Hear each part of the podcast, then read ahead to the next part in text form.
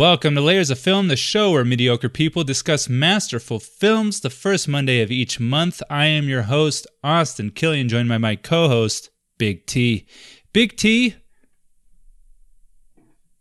great weather is in the air. I don't. I was gonna say spring is in the air, but it's been a while, and that doesn't make sense anymore. It's almost summer, isn't it? but it's still spring. great weather's in the air.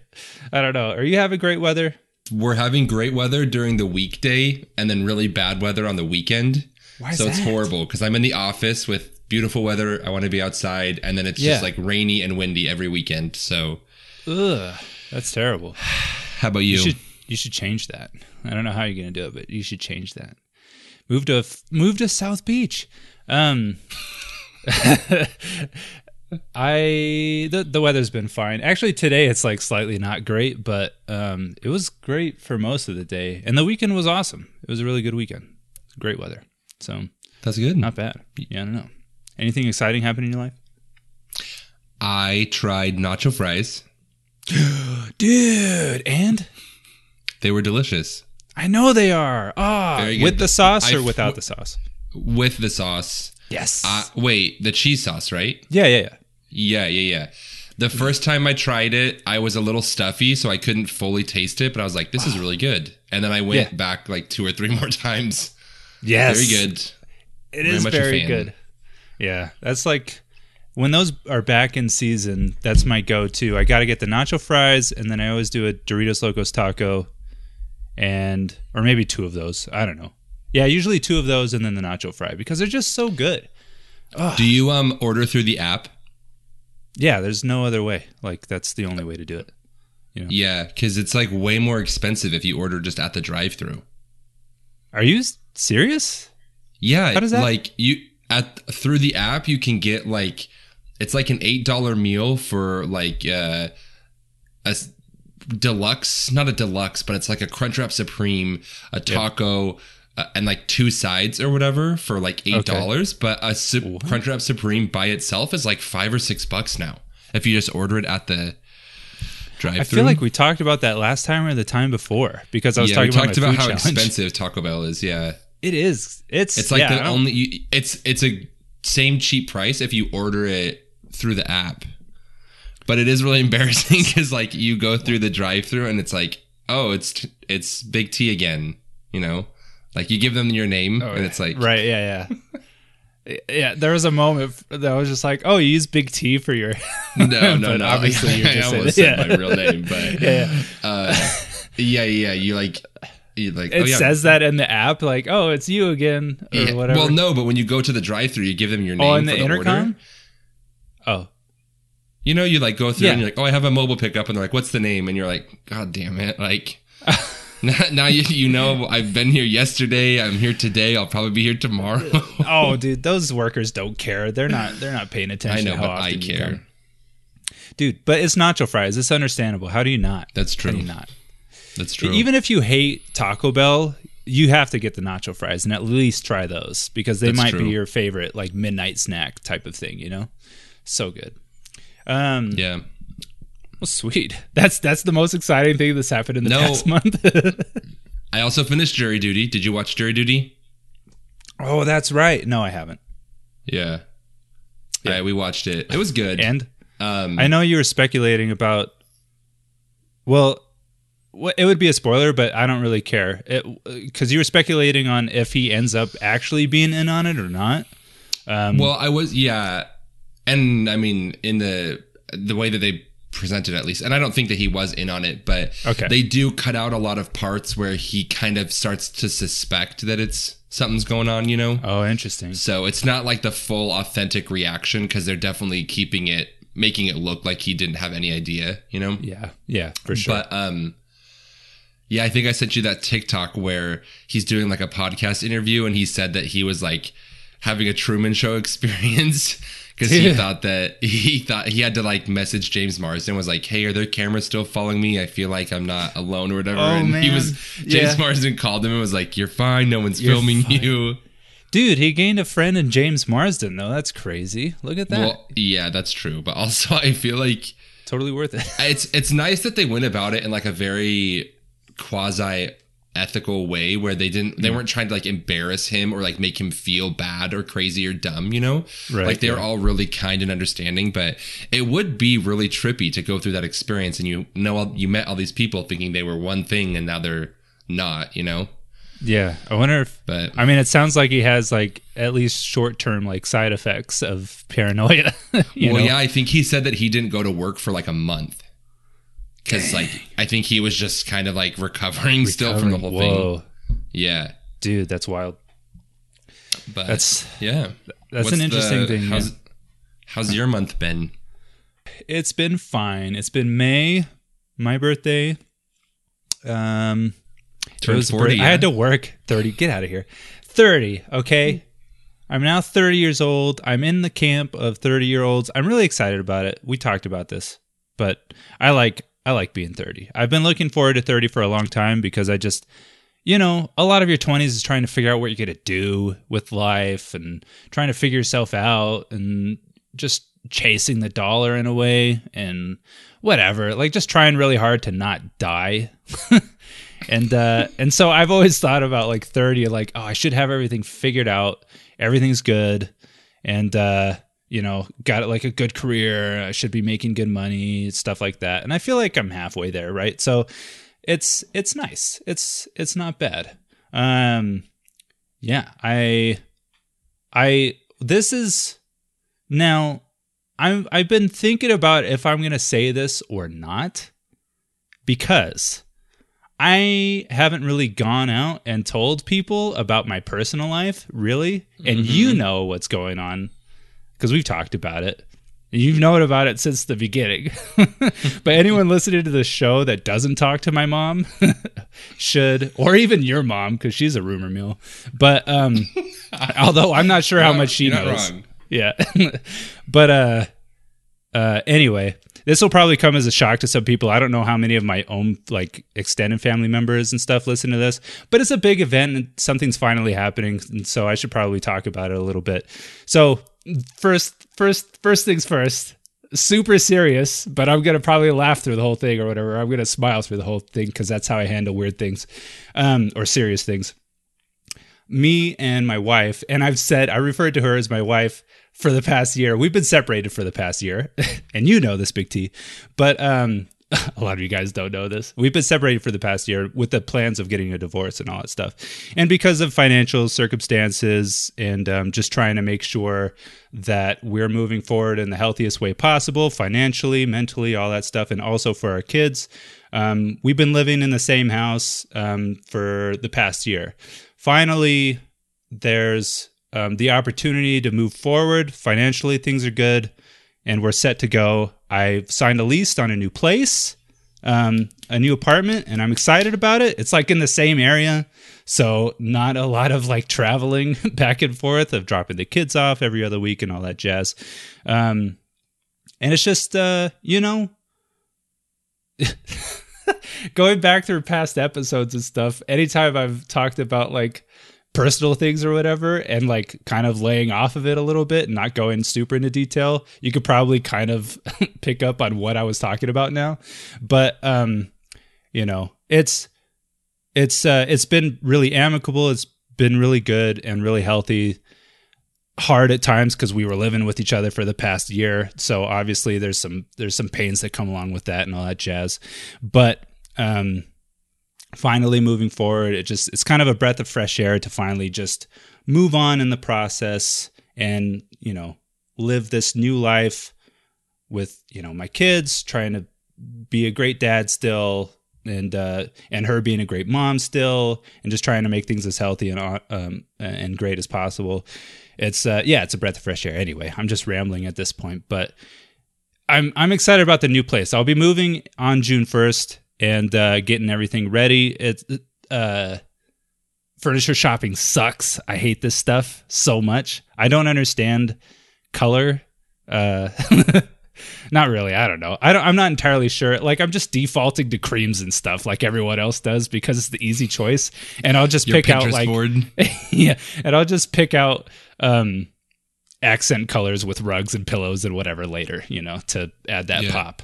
Which I'll probably go with like blues and greens because aesthetically, um, or like I don't know, not what's the word? It's like aesthetically pleasing to me. It makes me feel calm and all that stuff. So I like I like the blues and the greens. So I'll probably go Yeah. with those for accents. Anyway, That's exciting. Congratulations. Um, so you move at the beginning of the month, and your divorce will be finalized then, or no, I mean we still haven't even process? we still haven't even really gone through that. As far as I could, it's going to be an uncontested divorce, so it's going to be really chill. Um, yeah. there's still going to be some like fees that we got to pay and all that jazz just to like get it done. I've heard that filing for divorce, at least in your state, is a few thousand dollars. Yeah, it's, it blows. It's gonna be. Yeah. That's why we're like, we'll wait until a little. Like financially, as we're good to move forward, but I also have a lot of like a down pay or not a down payment, a deposit, and the 1st month's rent and all this stuff that's like adding up quite a bit. So Mm-hmm. Yeah, it's expensive. it'll it'll be something that happens later on, probably closer to the end of the year. I'm sure to have things finalized. But um, yeah. yeah anyway but yeah i mean everything's That's chill for those though. of you for those of you that know me um and you're like really deeply sad and all that stuff i understand i totally get it i love you guys you mean well i've gotten a lot of people like oh like you guys gotta figure this out blah blah blah. I get it. Yeah, you Okay. just have to work through it. just work You through it. okay do it. look. Look. We respect each other. We love each other. It's not happening. All right? Mind your own fucking business. we've uh we've been what people don't understand or realize or whatever i think a lot of the time because they're hearing it for the first time it's really shocking. And they think that it's just happening because for them it is just happening right?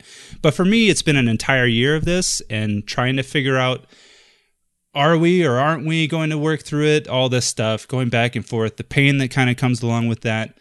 Over time I you know I I sound probably really calm about it and that's because I am because I wasn't calm about it but then working through all this stuff processing everything really understanding fundamentally what doesn't work between us and why we can't work moving forward at least at this stage in our lives you know who knows 10 years down the road or whatever if whatever you know what I mean like if we end up rekindling something or whatever but for now for now and for the unforeseeable future it's not happening so just understand that. I love you. We love you. No one hates each other. No one has to hate one or pick sides. Everything's good. Okay. Anyway, that's I my mean, whole thing. No, I think that that's a very healthy way to approach it. I I feel like a lot of times people think that like divorce or separation or you know parting of ways in any context, not just marriage, is always a bad thing. But usually that's like the best choice or a good choice or a right choice. You know, so yeah. I'm glad. That, I know that Right. you've been in this for like a while now, so I'm glad that this next step is gonna happen. Yep. So there's that. Um, and to leave that whole thing and to move on maybe with the show, unless you have more to talk about, Big T. Um, nope. All right, to leave that then, let's get in to the show. But before we do that, before we cover the movie, of course we're covering the birdcage. But before we get into that, let's do some housekeeping, okay? Actually, number one, in the housekeeping section, I guess I didn't put this down in my notes or whatever, but hey, I want to thank everyone who just like randomly joined the show out of nowhere. Um, Oh yeah, you never updated me. I didn't update you or whatever, and I'm not going to go into specific numbers or anything like that here. But usually, like, well, okay, in the first few days of posting the Truman Show, we got more downloads than we normally get in a month. So that was crazy. Thanks so much for the instant support, like of of the month of uh, of or for May. That was really cool. You know, we're seeing growth we're just we're continuing to get bigger slowly and slowly like as time goes on who knows if that'll be a rapid increase at, at some point or whatever but it's really exciting to see that i'm always like really interested in analytics and especially i know big t for you you're really interested in knowing where people are listening to us from um, and we got people in like india japan like Australia, Germany, like we got random listeners all over the place, which makes no sense to me because I don't know what we really offer all these other places. But um, I'm really happy that um, we're gaining random audiences and stuff like that. It's not just in the USA, so that's really cool. To I think it's really cool to be able to reach you know a wide spectrum of audiences. I don't know how you feel about that, Big T. Yeah, I'm very curious how people are finding us overseas because unless we have an international marketing section for our LLC, I uh, I don't know how people are exactly finding where we are. Yeah. So with that, I mean, we'll move on uh, in the housekeeping. Rate and review the show. That definitely helps with discoverability and stuff like that. Um, the more reviews and the more people are enjoying the show and listening to it and sharing it with other people, obviously, the more people will hear about it and and listen to the show. So uh, we appreciate what you guys have done so far, and we're excited for the future of the show. Uh, you can write in to layers of film pod at gmail.com to be part of the discussion.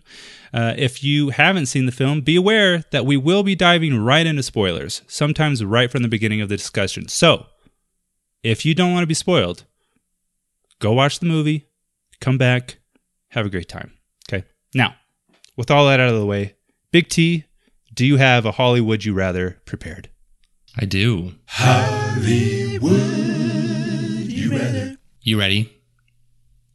Born ready. Okay, Austin. Hollywood you rather have your partner fake being a woman or you yourself fake being a woman? Wait, what? uh, Oh, I think this Probably is pretty mo- easy. probably my partner. Pr- pro- probably my partner. I don't. Uh, I don't think I'm good at faking anything. So probably my partner. You know what movie? well, is this like? Oh wait, wait, sorry. Or you yourself fake? I'm in my head. It's both Robin Williams. So Mrs. Doubtfire. Yeah. Yeah, of course. Yeah, nice. yeah. All right. Great. Which is kind of funny. Um, I think that he filmed this movie right after Mrs. Doubtfire. yeah, I think so too. I saw. Yeah, we'll talk more about it, but I thought that was kind of funny when Nathan Lane came in. I was like, oh, okay, like we're going full Mrs. Doubtfire here. Dude, it's awesome. Yeah, yeah, Yeah. yeah. He looks almost this. It's like the same as that. Yeah, we'll get into it. You're right. Yeah, yeah. Okay.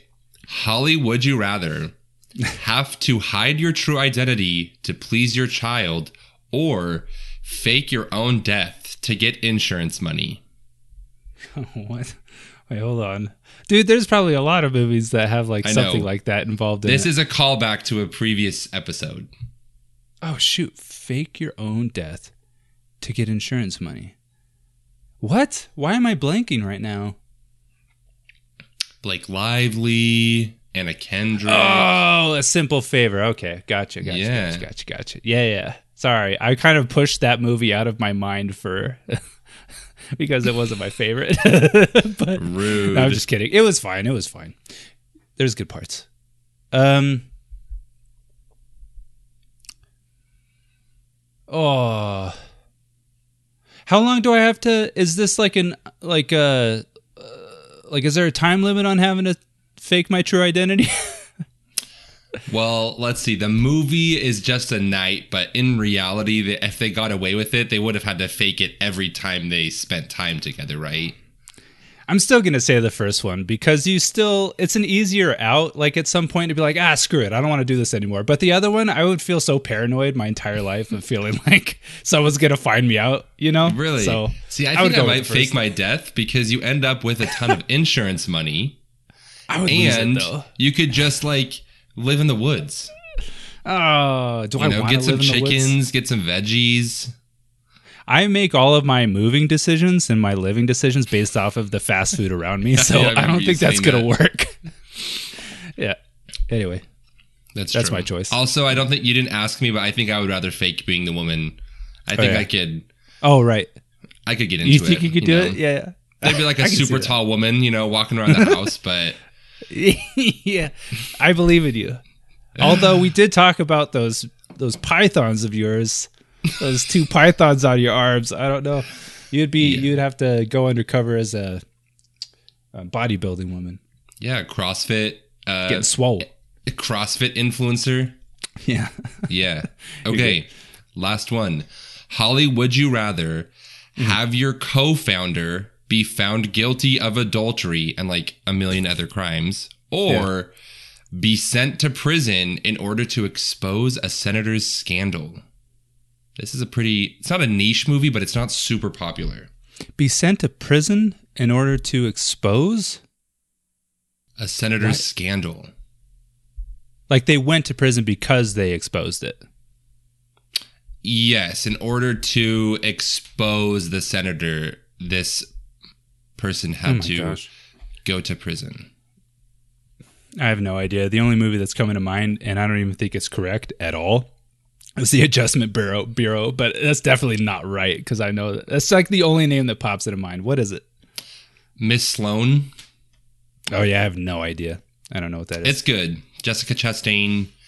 oh, She. uh I don't want to spoil it, but she has to just commit and reveal herself of doing something illegal in order to expose a senator, and she Ah. may or may not get sent to prison for it. Who knows? Oh, I movie. see. I see. I see. I see. Because she's Yes. complicit, right? Uh, not necessarily complicit, but she has to Oh. break the law in order to get the evidence. Oh, I. Oh, okay. Now that makes sense. Okay, I understand. Uh, what was the first one? One more time. Have your co-founder be found guilty of adultery and like a million other crimes, and essentially ruin your political life. The other one makes me feel like a hero a little bit. Like I'm really like. I'll do the second one. Yeah, yeah. yeah. I feel like Same for you. Sure, my ego. I would say, yeah, I'd sacrifice everything for the greater good, but right? Yeah. That, oh, that's maybe true. I'd just I rather to- have my co-founder get found guilty and then just disappear into the woods. Yeah, yeah, yeah. Good stuff. Good stuff, There you go. dude.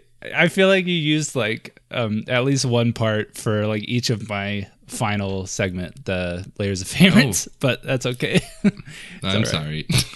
uh, no, it's well. I mean, like we learned that um, Whatever. Austin and Big T would now commit crime, big time. We learned a lot. big time crime. That's right. Hey, thanks. Thanks for the segment. I appreciate it. Welcome. That was good stuff.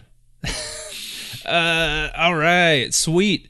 Well, with that beautiful segment out of the way, let's get into the film introduction. Of course, we are covering The Birdcage, released March 8th, 1996. I was three. What are you, four? You were four? Or March almost four? 8th, I was almost four. Yeah. Oh, almost four. Okay. Uh, the synopsis is a gay cabaret owner and his drag queen companion agree to put up a false straight front so that their son can introduce them to his fiance's right wing moralistic parents. Directed by Mike Nichols, written by Elaine May, composed by Jonathan Tunick.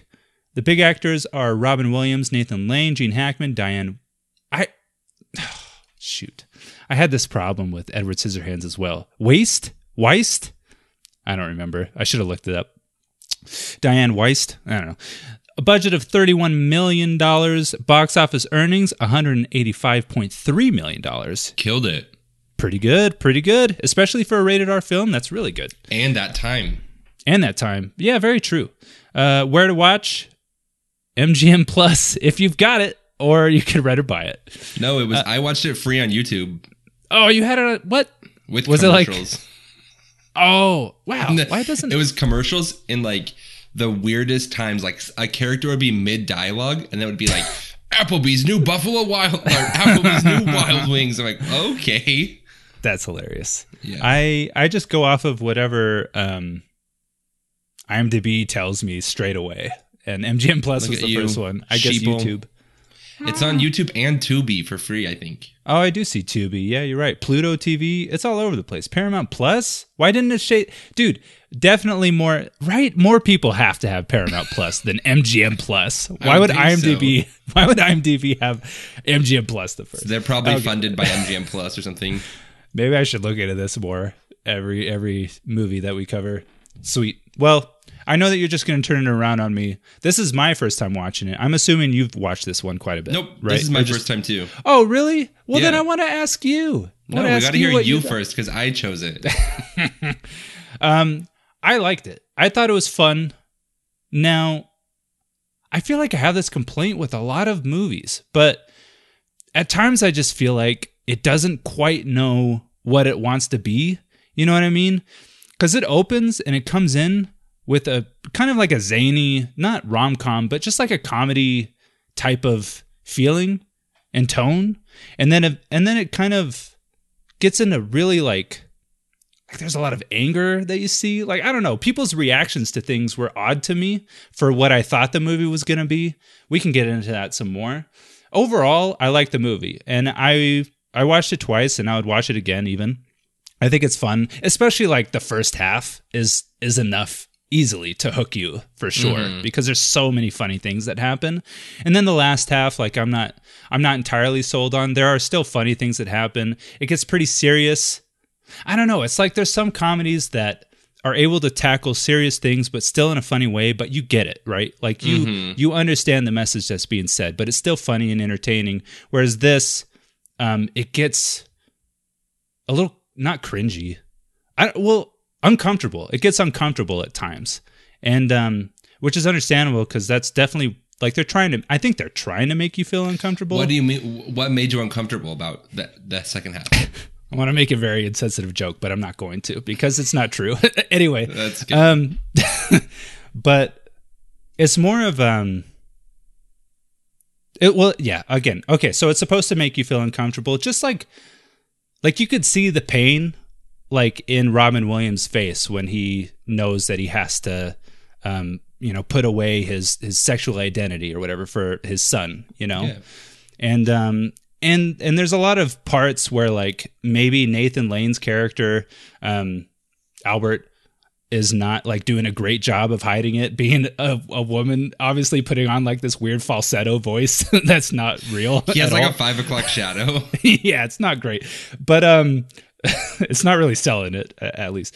But um, there's times where he's not doing a great job covering it up, or I guess she, right? And um, and Robin Williams, like he just seems to like react in really angry ways, and it makes me uncomfortable. I'm like, why are you so angry? Like, chill out, dude. Like, you're okay. like. Yeah. He's trying. He's like she's trying his best. Her shoot right.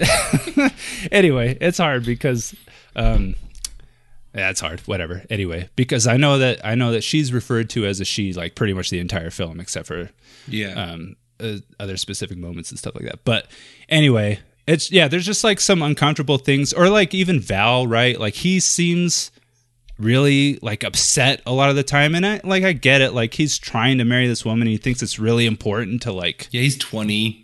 Yeah, and he's he's stupid. Although he doesn't look. Neither one of these kids look like they're 20 or yeah, whatever. I think he's I think he was 28 and she was 31 in real life. Oh my gosh, that's such a like huge difference. Yeah. Anyway, yeah, when I saw her, I'm like, you no, dude, there's no way. Yeah. Like you look, and that makes sense. She's like, she's actually quite a bit older than him, um, yeah. in real life. But um, I don't know. Yeah, I've I've talked long enough. What did you think? Yeah, I really like this movie. It, like I said last time, this was the first time I've watched it. Um, it was actually uh, I was just talking to a friend and I kind of randomly just asked him what his favorite movie was, and he said it was this movie. So, and I think that we were recording like His favorite day. movie? Yeah, it's his favorite movie. Yeah, Whoa. he's also um like a gay man. He grew up. Um, Okay. In the conservative religious household, didn't come out Mm-hmm. until like as an adult. So I think there's just like a lot of identity and stuff that Mm. he identifies with there. Sure. But um, yeah, I really liked it. I thought that there were, uh, it was really funny at parts. Like I was literally like laughing out loud, which you don't often get in a lot Mm-hmm. of like comedies that aren't that good. But um, Yeah. yeah. I just it made me really miss Robin Williams. you know, I he just has such like a very special, calming yet like zany yet grounded like stage presence. Yeah. And this is definitely a performance where he's more of like the straight man. Yeah. No pun intended um but but um yeah i just it's really funny but like I, to me like you said earlier it is funny but you get the message and it does get a little bit more serious towards the end but i didn't Yeah. think it was cringy i and i know you kind of said that wasn't the word you were looking for but Right. it gets a little bit more heartfelt i would say towards the end yeah. but um yeah i mean it's good and i think especially for the time you know the 90s like i I was really enjoyable i would definitely watch it again Yeah, that's that's the thing is like I need to I need to separate um, my modern lens, I guess, from when this movie came out, because to me, like Val's reactions and the fact that Val was so insistent on it, to me is just like, yeah why are you so insistent? like you grew up in this household? You know what I mean? Like, Yeah. it's it's not like this is a random thing. Like your your dad left your mom when you were 16 and he's gay or whatever and Yeah. came out and all this crazy stuff or whatever. Like I can understand like kind of the the struggle or whatever from that point of view but he grew up in this household with this this entire time you know what i mean? Like he had this lifestyle always. And so it's just like why are you being so angry about it? Like you're okay mm-hmm. dude. Yeah, Val's kind of a douchebag the whole time. i know it's so odd. And when he's first introduced like oh okay val like cool guy whatever you know? Like he's fine and then yeah as, mm-hmm. as the show goes on when he's asking even more and more it's like okay dude. and he sees how much it's negatively impacting Armand Yeah. and, Al- and Albert. And mm-hmm. he just is like throwing a fit and is like, oh, this is never going to work. We should just cancel it. And it's like, right you need to just like chill out. Like your father is literally changing his entire lifestyle for you right now. Yeah. Like have redecorating the entire house yeah. that's crazy like putting his relationship with Albert at risk, you know? yeah Going true. to talk to this woman that he hasn't talked to in 20 years. Like I just feel like it's I will say though, it seems like every day of his companionship with Albert is always at risk. You know what I mean? but Yeah. I, I don't. Yeah, I get it. yeah, yeah, you know. So I just was like, you always ask who's like the villain of the story. I'm like, definitely Val. Yeah, Val that's- and the the parents. that's what. Well, yeah, that's what I saw. I mean, people.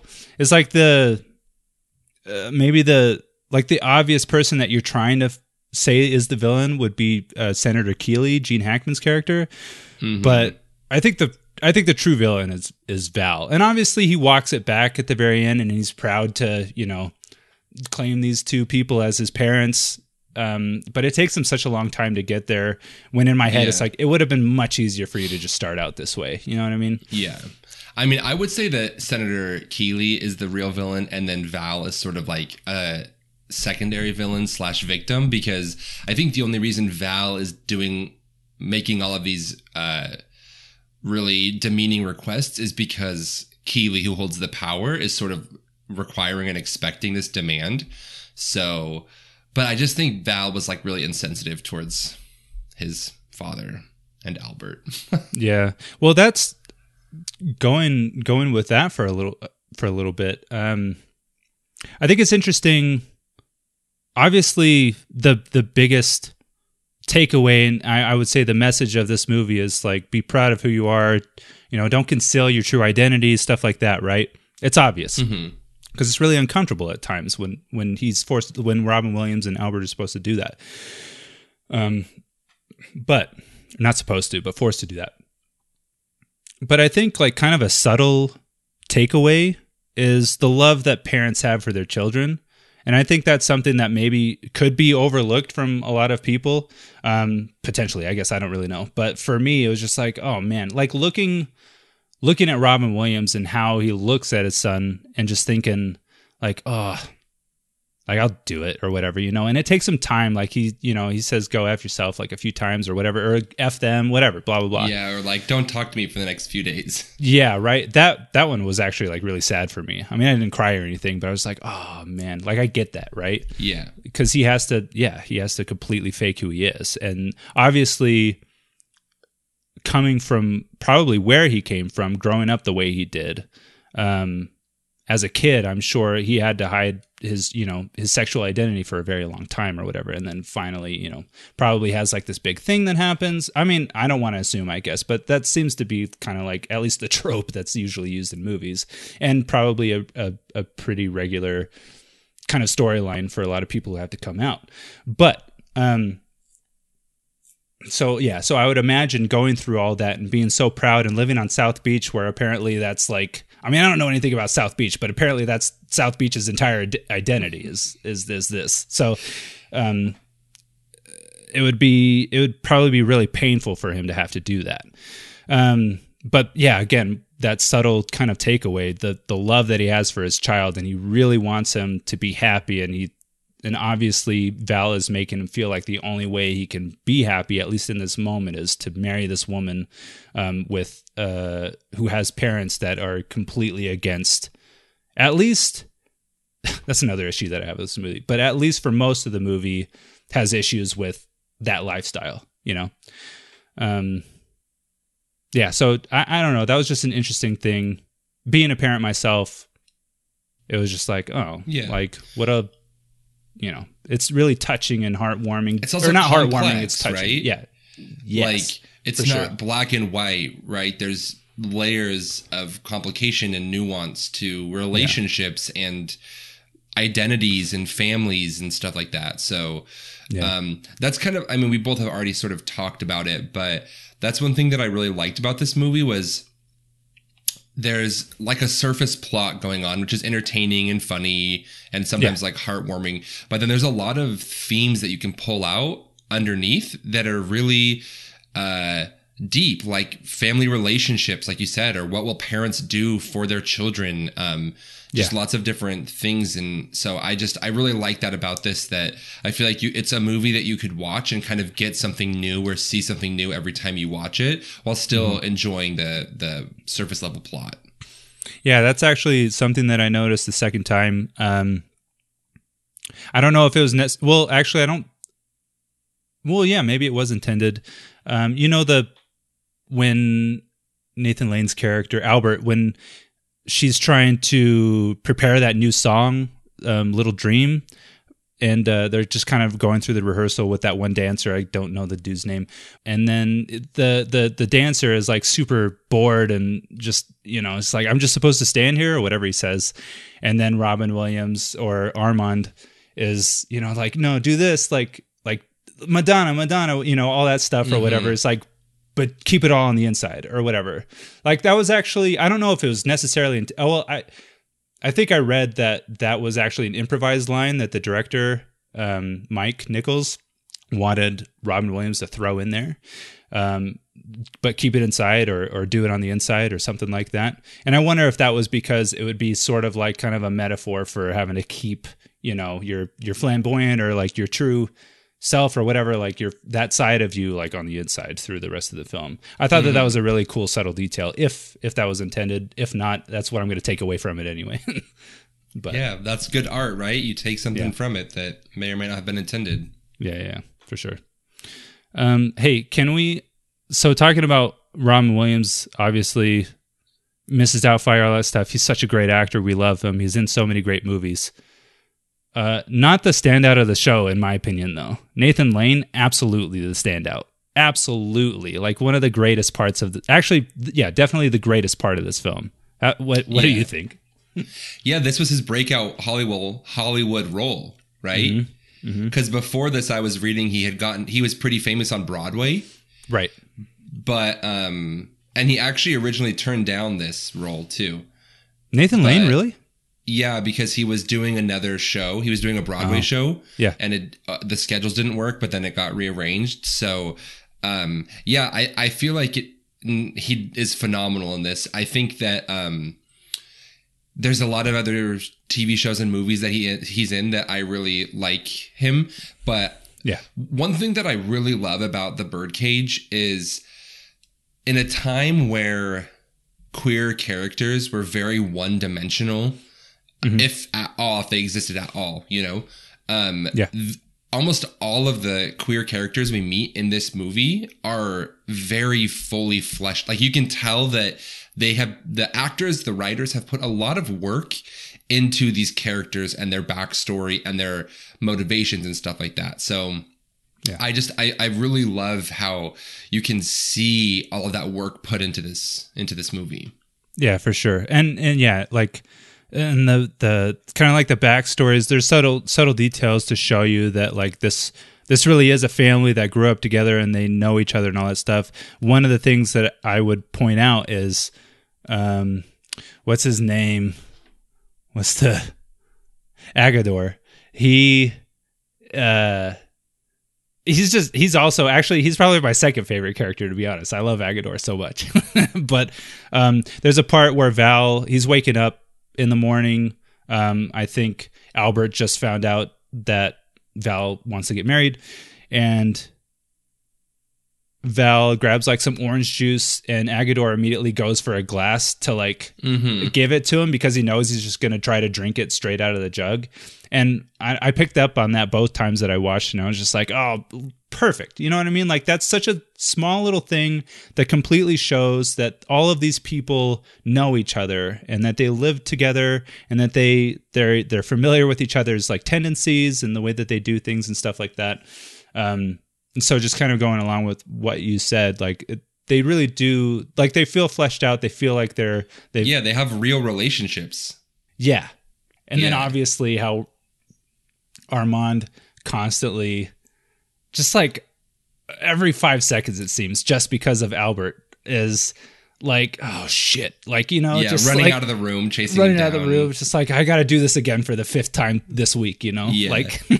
it's so yeah so yeah I totally agree with you Yeah, because uh, I don't know if you saw this, but um, the writers or director, I don't remember who, originally wanted it to be Steve Martin and Robin Williams. Mhm. Um, but then I think Steve Martin had a scheduling conflict, and Robin Williams didn't really want to be Albert. He wanted to be Armand. So it worked out really well. And I think that Robin Williams and Nathan Lane have just like a really touching relationship in this yeah movie. Um, yeah like it's just it's really sweet and um especially for the time like i was i don't know if you saw this but nathan lane actually did an interview like uh very recently within the past it was either this month or a few months ago he did a relate he did an interview and he talked about robin williams. Um but like for the 90s like to show a f- like a non-heteronormative couple and family really like being a very normal functioning happy just as weird as every other family family you know? Like that's a Yeah. huge deal especially for the 90s and Yeah. so it was really sweet to just see like these fleshed out characters living in you know a queer relationship a queer community and they were happy and they were like they just i don't know it was just really their relationship is just really really sweet. Yeah, which is which is why like one of my small complaints, or maybe not small, but one of my complaints is how um Val just yeah I don't know it's it's just so odd. It doesn't sometimes with Val it doesn't seem like he's grown up in that whole environment because of the way that he reacts to a lot of things. I don't yeah I mean that was probably intended and and whatnot, but. I don't know. It just like throws me off sometimes when I think about it. it's like it just doesn't compute. to me. Yeah. I mean, I think there's a lot to be said in there about cause, and Robin's uh Armand even says this when he's talking to Val, where Val is like, Oh, remember when that that you said if that teacher asked me what you did to tell him that you were a business owner, you know? Yeah. So Val is drawing from real, real world experiences where his Yeah. father has had to hide his identity. So I think I agree with you. It does seem kind of inconsiderate and um sort of has a lack of awareness that he would ask his dad and Albert to do such a huge thing for him. But it's also understandable that if he like really loves this woman and she was obviously very stressed about the whole situation, like he's supposed to be like a 20 year old, his brain's not even fully developed. Like, Yeah. they might just be like, hey, we need to avoid conflict and get through this thing. If it really is just one night, like let's pretend, you know? Right. Yeah. But I agree with you. His it, it does seem a little um disingenuous to his character. Yeah, uh, at least what I would assume, given his upbringing. Um, I kind of want to talk about the just the abrupt ending. I don't know if you feel this way at all with this movie, and it's it's it's cool to know that you, you've watched it for the first time for this show, but I don't. It doesn't make any. they put so much stock in the dinner and that night of them meeting for the first time. Like there's so much going on with just the the background story of each family. So there's they put a lot of time into that. And then they put another huge chunk of time into the the them meeting each other, all of them coming together. Or at least it felt like it was quite a while. Maybe that's just because I was uncomfortable for half of it, but um and then and then they make their weird es- or like their escape where they have to drag up and drag so that they can get out of the club and not be noticed and then it just cuts to the wedding what is that, dude? Like, I don't know. For me, that just, I was just like, wow, like you should have cut down on some of the other things to make that transition a little bit. Because the last we saw of them before that, well, okay. Well, yeah, right before escaping, um, it was, it was them, it was the, what are the, the Keeleys? The Keeleys being heartbroken and just feeling betrayed by their daughter um, for putting them through this and trying to get married to a boy who has queer fathers or whatever, queer queer parents, and um, and then it just cuts to the wedding. like I don't like what happened. You know what I mean? So, what would you have found to be like a satisfying ending? Well, I mean, that's the ending. Like, that's what you want to get to, right? It's just the journey to get there was just a hard cut. What Like do they you feel like would have made it like a better transition then? I don't know. It's it's just we didn't. Okay, specifically thinking about Meet the Parents. Have you seen that movie? Right. I think so. I guess this would be a spoiler, but it's an old movie. Um, like event, like obviously, Meet the Parents is is about, uh, like it's kind of the same thing. Like there's a dude who's really into this this woman. They want to get married, I think, or he's thinking about getting married, or he wants to ask her to marry him, but he's trying to get on the good side of the father. This is what Robert De Niro and what's what's the other dude's Ben Stiller, right? And so that's that's like the that's like the son, the future son-in-law father combo, and it's such a great movie. I love that movie. Maybe we'll cover it in the future, but like they're always at odds with each other, and he's trying so hard, but it just seems like he can't please this man whatsoever, Robert De Niro, right? He can't please him, and um, eventually there's there's like a like they figure it out. They push through it. There's like this weird lie detector test thing, and um, and Robert De Niro like asks him all these questions about like, you want to marry my daughter?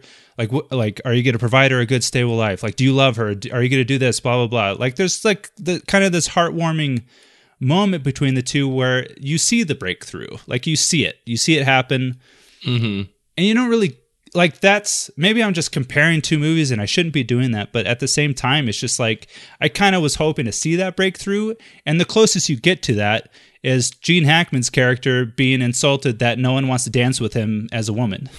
you know, that's that's literally I don't it. want to be the only girl not dancing. Right? yeah, exa- exactly.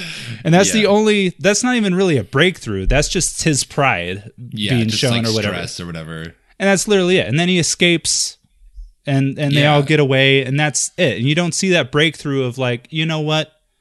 Mm-hmm. These these people are good people. You know, I did really like the wife before I knew that um originally he was a man, right? So, you know what I mean? Like, Yeah, yeah, yeah. Um, I have two thoughts on this. I think one, Yeah.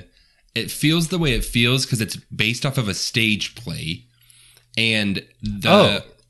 Oh yeah, it's a French stage play that it's What? originally based off of, I believe. Yeah, um, and the writer wanted it to feel somewhat like a play, so she wanted to maintain some of that. I mean, I don't know how many plays you've been to, but like a lot of times plays are sort of centered around one scene or like one piece of scenery, right? So like the dinner is a big portion of this p- movie, but in a play, that's kind of how it would play out, you know? So I think Yeah. that the focus is on the dinner and then like the um conclusion is like pretty quick to wrap up because that's kind of like that's how a the play would be. structure of a play. Yeah, Yeah. but I think the second thing is, and one thing that I really, really liked about r- when I was reading up sort of about the history and background of this movie is the everyone involved tried to make it really, really authentic to lived experiences and of people in the queer community at the time. Mm.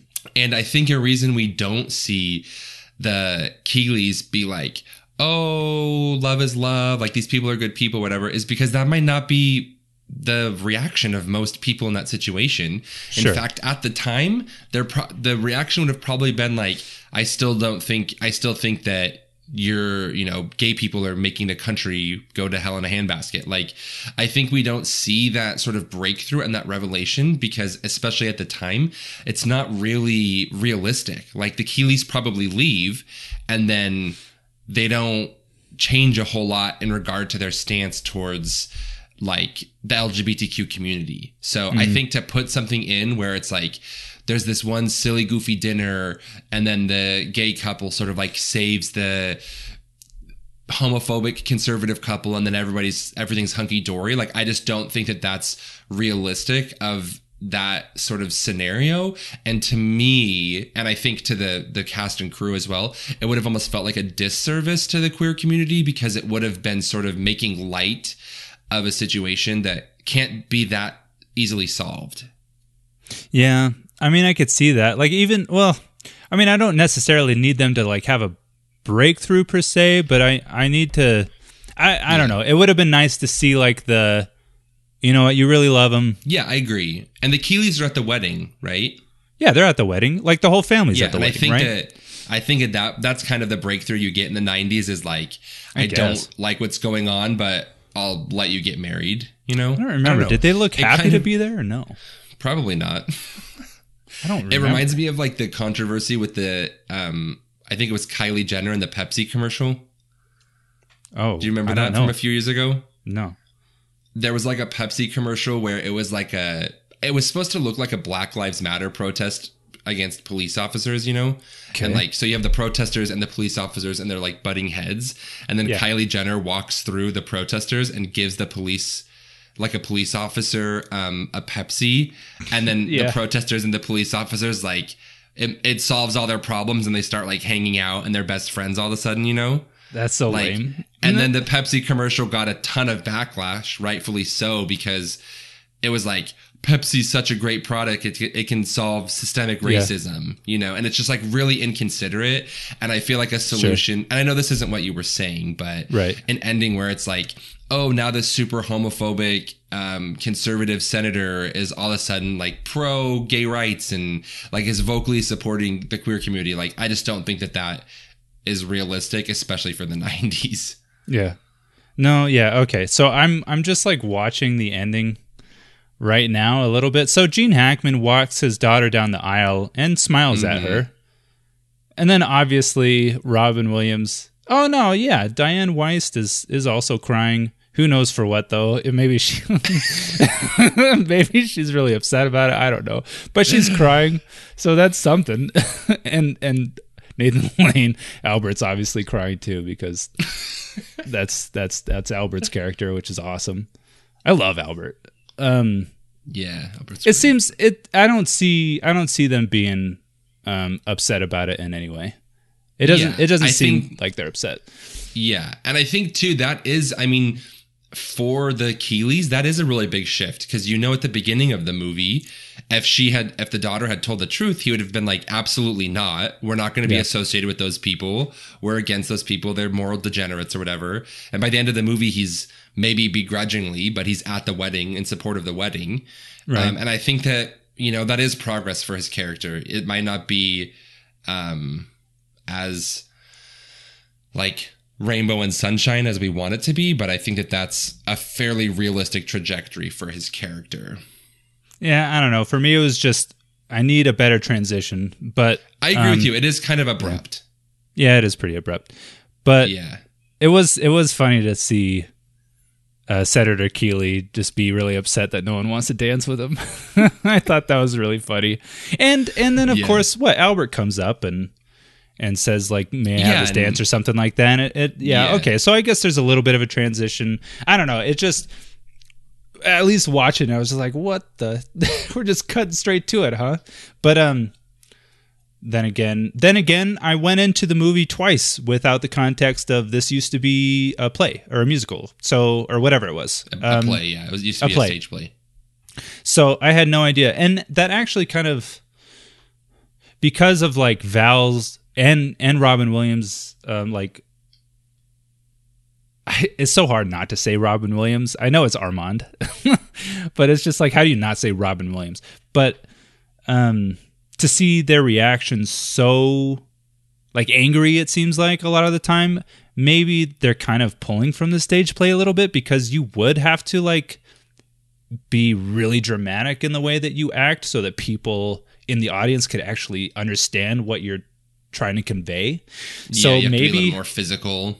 yeah, so I, maybe they're kind of pulling from that a little bit because it's so that's so funny that you say that because I I was that was going to be one of my kind of notes that I discussed just like this feels at least the beginning like the first half hour like the choreography of every moment that's happening like everything's like perfectly figured out like mm-hmm. they're on point they're on cue like everywhere they go um, it felt like a play like to be honest and I haven't Yeah. really seen that many plays but like especially the part where Armand is trying to get Albert to come out and do the show, and they go behind that curtain, and then Albert just pops right back out when um, Armand is trying so hard to like figure his way out, and that that like felt like this class, like not only just like a classic '90s, just kind of not necessarily slapstick, but just um, you know, Yeah. just really comedic. But it, it did feel like a play. Like that was the moment where I'm like, man, this feels like a play. And then that That's first funny. yeah this that first shot too where it's you know you get you get to see south beach and it's like that big long shot although i Yeah, think i saw cinematography. yeah yeah i think i think they cut it in three different spots but they did a pretty good job did. at least for the 90s Really impressive. Yeah. yeah yeah and you see you see the you catch you catch the whole vibe of south beach the bird cage all that stuff really great really great job on that i want to give them Yeah, kudos for for, sure. that for sure I thought it was really interesting how the Keeleys treat the what's the daughter's name? barbara Barbara. Um, it's really interesting how the Keeleys treat Barbara's wedding because before the whole scandal with the senator comes out, the mom is kind of just like blatant or like very obtusely excited. Like she's not asking any questions. She's Yeah, just sort true, of like yeah. there for the ride. But the dad is very much like um doing like he wants to do like Yeah. a background check almost yeah right he's like, oh, we have to know these people, blah blah blah blah blah. And then the moment that this scandal happens, the the parents are suddenly like, oh, a wedding would restore your image. And so I thought it was really interesting. Um, and I don't know how intentional this commentary is, but like obviously in the '90s, gay marriage wasn't legal, and in fact, it was illegal to be like in a gay relationship in many places.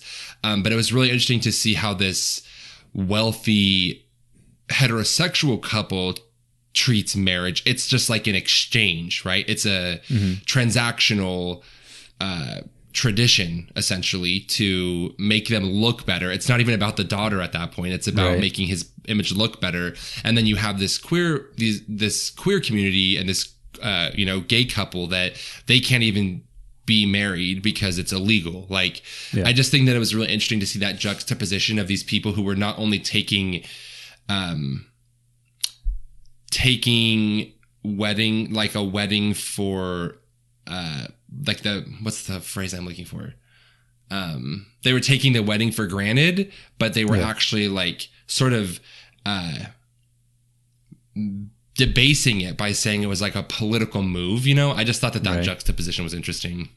Yeah, which would suck to hear as a you know the daughter who really wants to get married to this guy that she's in love with. You know, it's just And like it's all about her dad's political image. although it says a lot by the way that she reacts because she doesn't react. This has been like probably her whole life. Like everything's transactional. Everything that she does is to make sure like she has to live her life within the confines of what's going to help her father's image and not destroy his father's image, which is very interesting.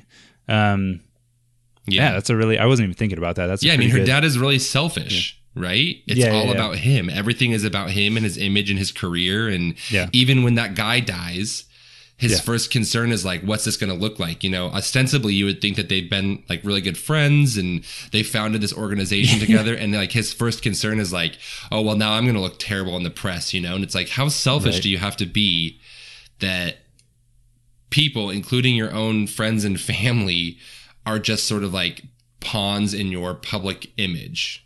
which just i mean like yeah that's a that's a small commentary on just politics in general of how For sure. just totally fake fake most of it is it's uh which is really sad even in the 90s you know what i mean like it just seems like it's gotten worse over time. But even in the For '90s, sure. this this huge just it's always. I don't know. I hate politics. but Yeah, everything is uh for the stage, right? Yeah, exactly. The whole world and for your stage. own for your own personal gain, right? I don't know if Yeah. Senator Keeley had any other aspirations of getting higher up the ladder, but you know, it's just uh, it's annoying to see that his family's um, lifestyle has to revolve around what he wants, which is Mm-hmm. lame. Yeah, Not into it. Um, true. He's a selfish little brat.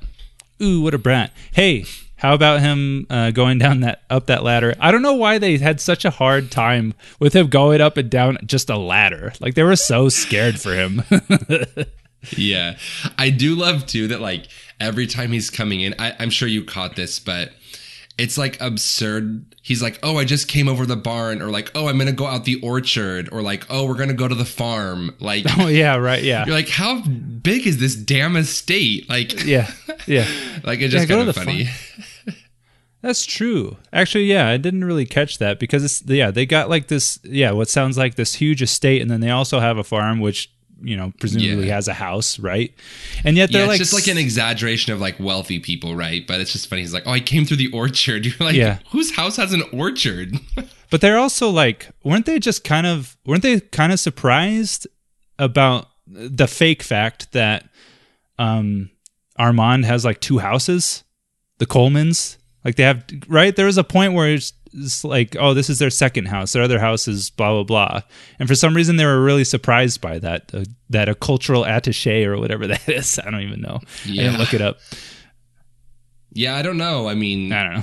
Yeah, I don't, I don't know. I think doesn't really to me, I didn't register. It didn't um, portray as surprise. It was more like Im- they were impressed. You know, like oh, we can respect these people now because they have two homes.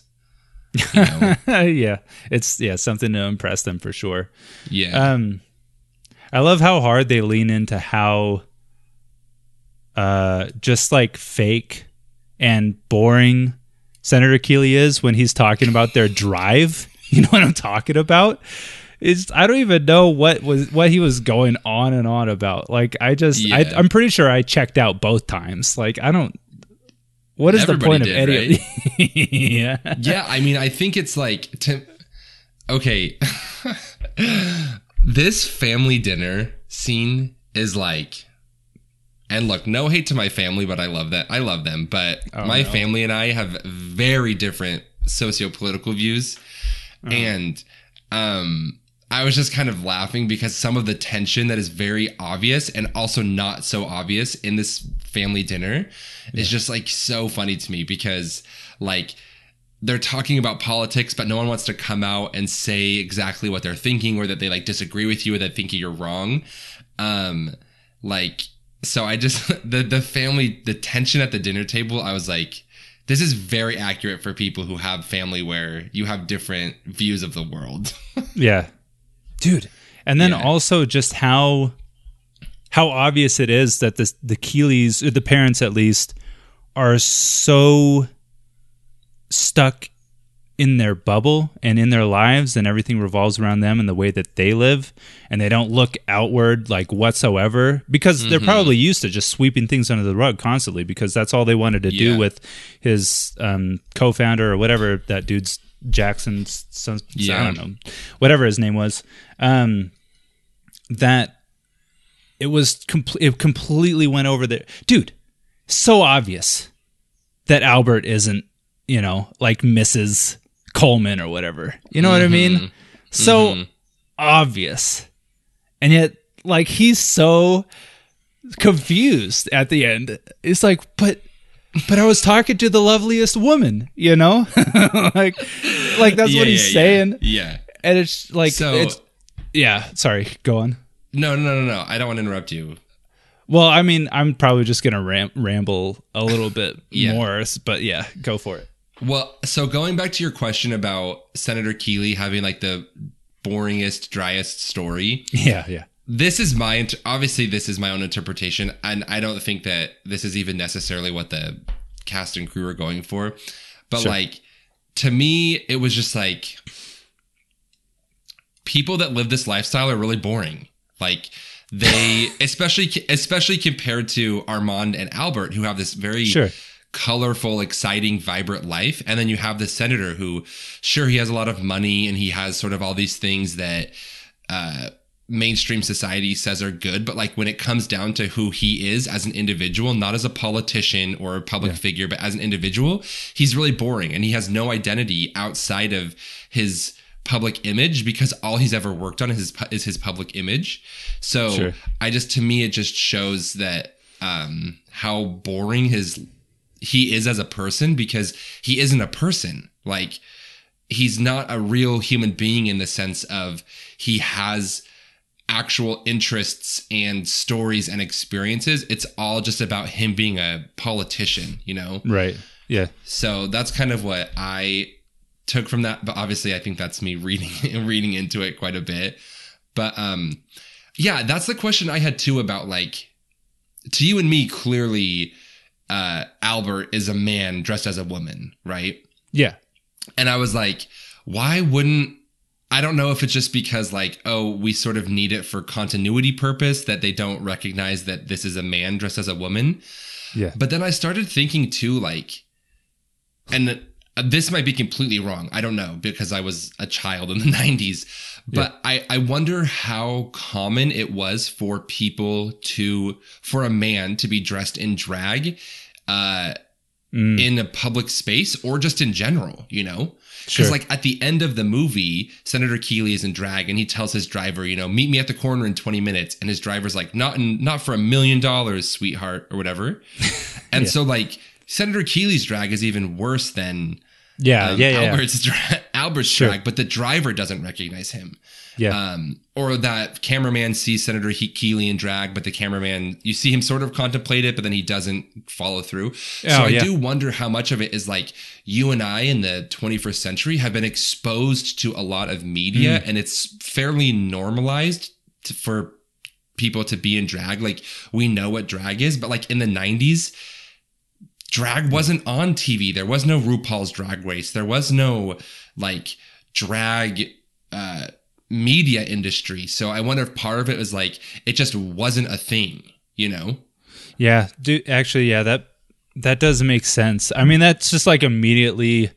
I've always had like the speculation of you know just previous, like we we grew up like quite religious, right? And so like there's some stories of like you know someone dressing up as the king or whatever, and then all of the servants are confused, like or not confused, but they just totally because he's dressed up like royalty, he is the king and um or dressed in his robes or whatever.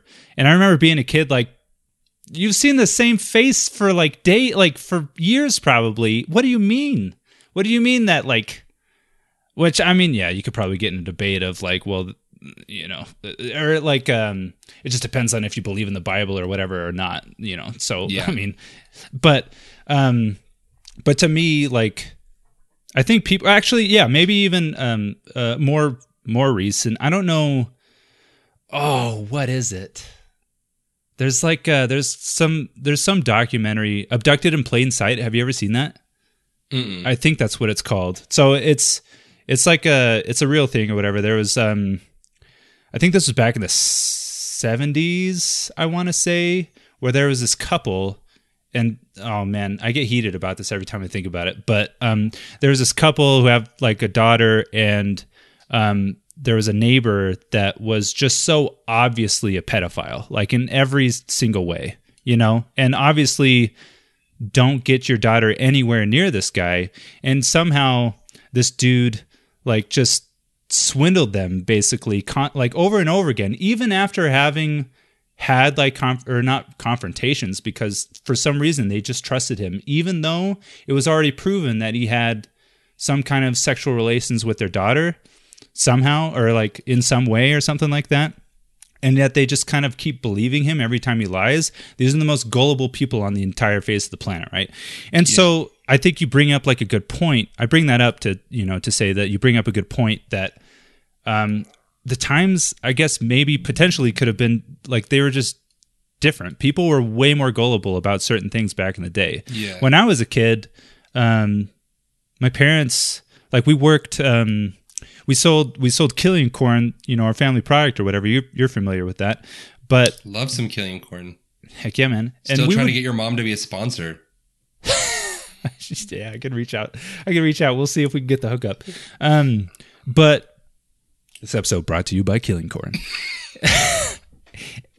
we would do like trade shows like constantly um, growing up and stuff like that. And there was one specific trade show that uh, there there was a um, I, I right cross dresser right I don't know I mean that's I don't know if that's really a term anymore but I mean that's that's what we referred to it back in the day I'm not entirely sure if that's still really a thing or if that's just Yeah, I think it depends on the identifying as a woman yeah I mean, I think it, it's like it could be drag or cross dresser. Drag. It, it depends on the context. I mean that's okay. I mean that's that's however we said it back in the day was th- there's this crossdresser that always showed up and you know or yeah maybe drag or whatever because I would see that and I'm like no yeah you you know you're you're you're like you're not a like I wasn't um, confused I didn't believe for a second that that person was um, born a woman I guess I'm trying really hard not to be insensitive I'm trying hard I'm trying really hard to make sure I'm using like good terminology Yeah. although I'm probably doing a really bad job at it anyway um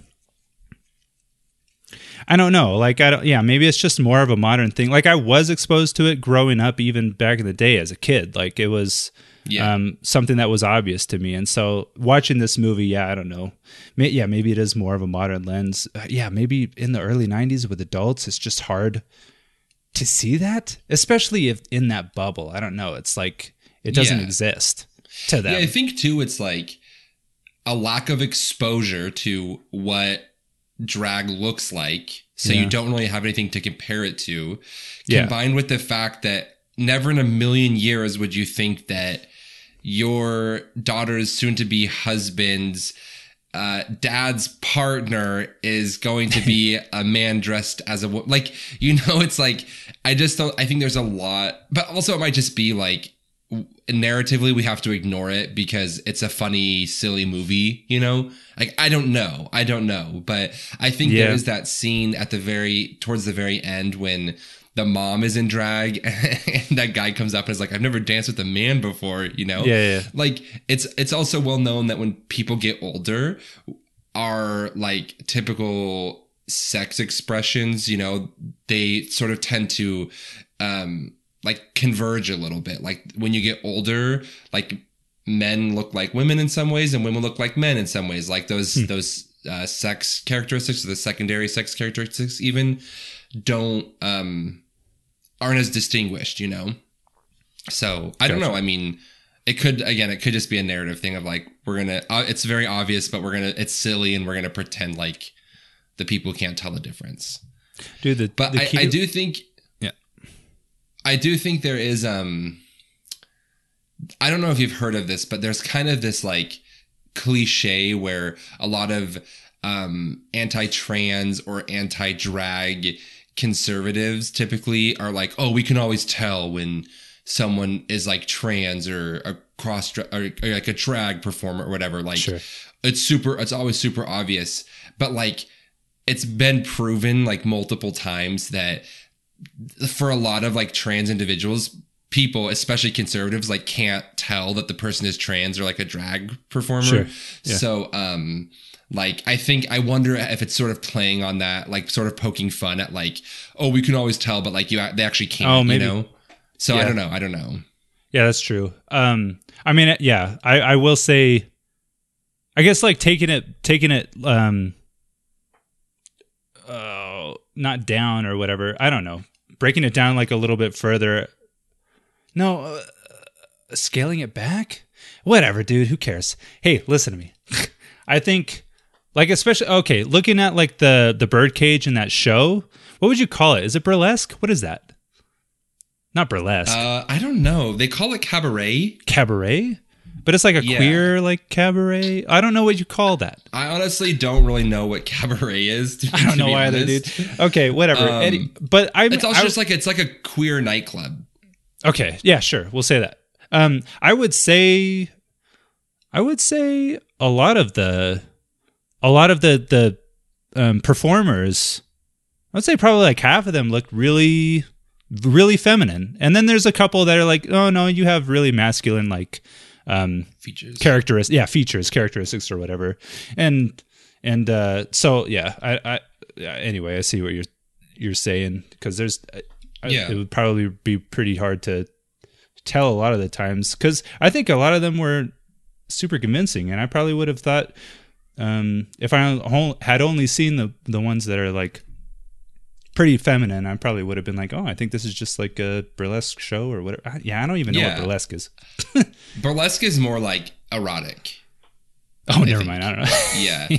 Yeah. um, but yeah, I mean, human humans exist on a spectrum, and sexuality and gender expression are on a spectrum. So yeah, of course, like there's men that look more like women and women who look more like men and everything on in between and on between and all the places, you know? So yeah, I mean, uh, it just sort of is the way that things are. One thing I know for sure is the Keeleys would not have picked up at all if they went into that show. that they def- like if they were confused by Albert or Mrs. Coleman. There's no way. there's no way they would have picked up on any of that in the Mm-hmm. Yeah, yeah, birdcage. Yeah, it is interesting too because at the beginning of the movie, um, Starina asks, Yeah. like, "Oh, there's a someone celebrating an anniversary," and then it cuts to like a distinguished looking, older, wealthier looking white couple. You know, Yeah. Right. So it is interesting because like, I wonder how common that would have been to see in the '90s. I mean, it is South Beach, so who knows? But To see the Um, couple. yeah, to like to South see Beach? this like older, wealthier, more distinguished looking, like higher class white couple in a Yeah. in a queer nightclub. But now like you have drag brunch and like everybody goes to drag brunch, you know? Like Sure. But it was just interesting and I wonder if that is sort of trying to be a foreshadowing of the Keeleys being in that space or Mm. like trying to get us to compare the two and like oh even though these are like two couples that are from the same demographic like look how different they can be i don't really know but i just did i my sort of did notice that when it cuts to this couple at the beginning of the movie but yeah i don't know Right. Yeah. Um one of the what what are the great I mean cuz I was uncomfortable during um just because of how angry everyone or some of the people seemed during the dinner and all that stuff but one of the funny things like anytime that um Agador Spartacus shows up. It was just like the best. Like, he's like slipping all over the place. Dude, when he goes to answer the door with his shoes, how do you not know how to walk in shoes? It's so funny. And uh, he just immediately falls. It's such a convincing fall, too. It's so hard. Like he falls so hard on the Yeah. floor. And then with the shrimp, like the peasant soup or whatever. like Yeah. I don't or was it him or Robin?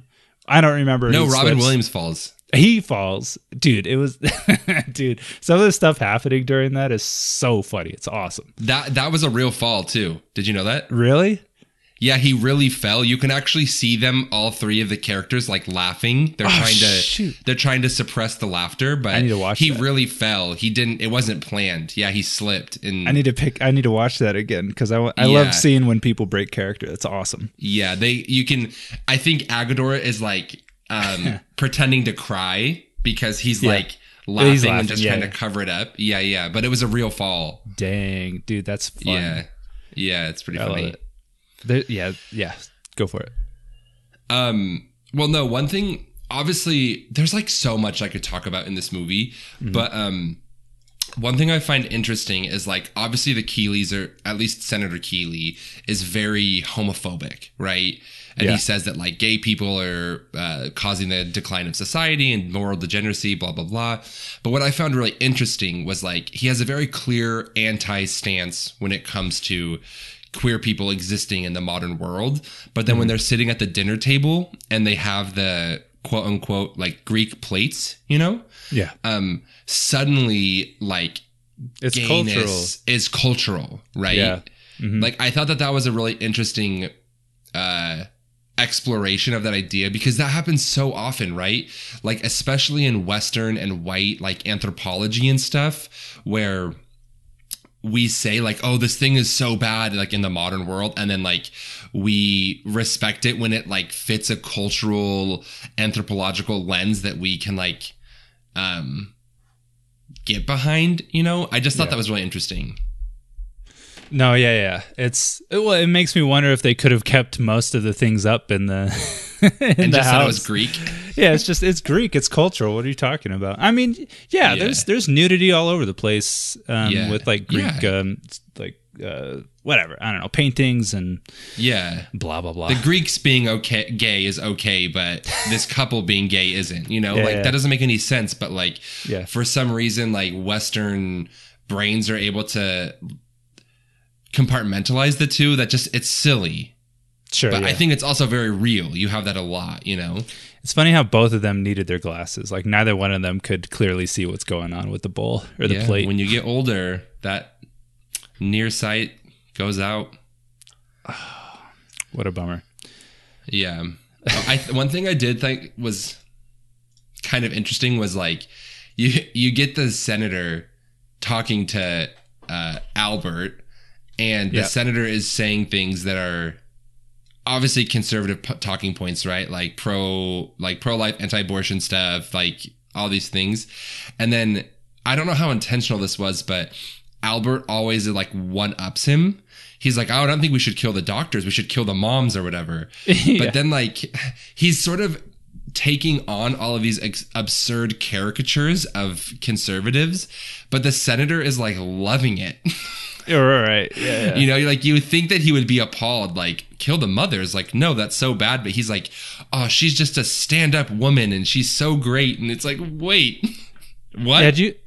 I I know. she just promoted like murdering people. Do you think that he was falling for Mrs. Coleman? the senator? yeah.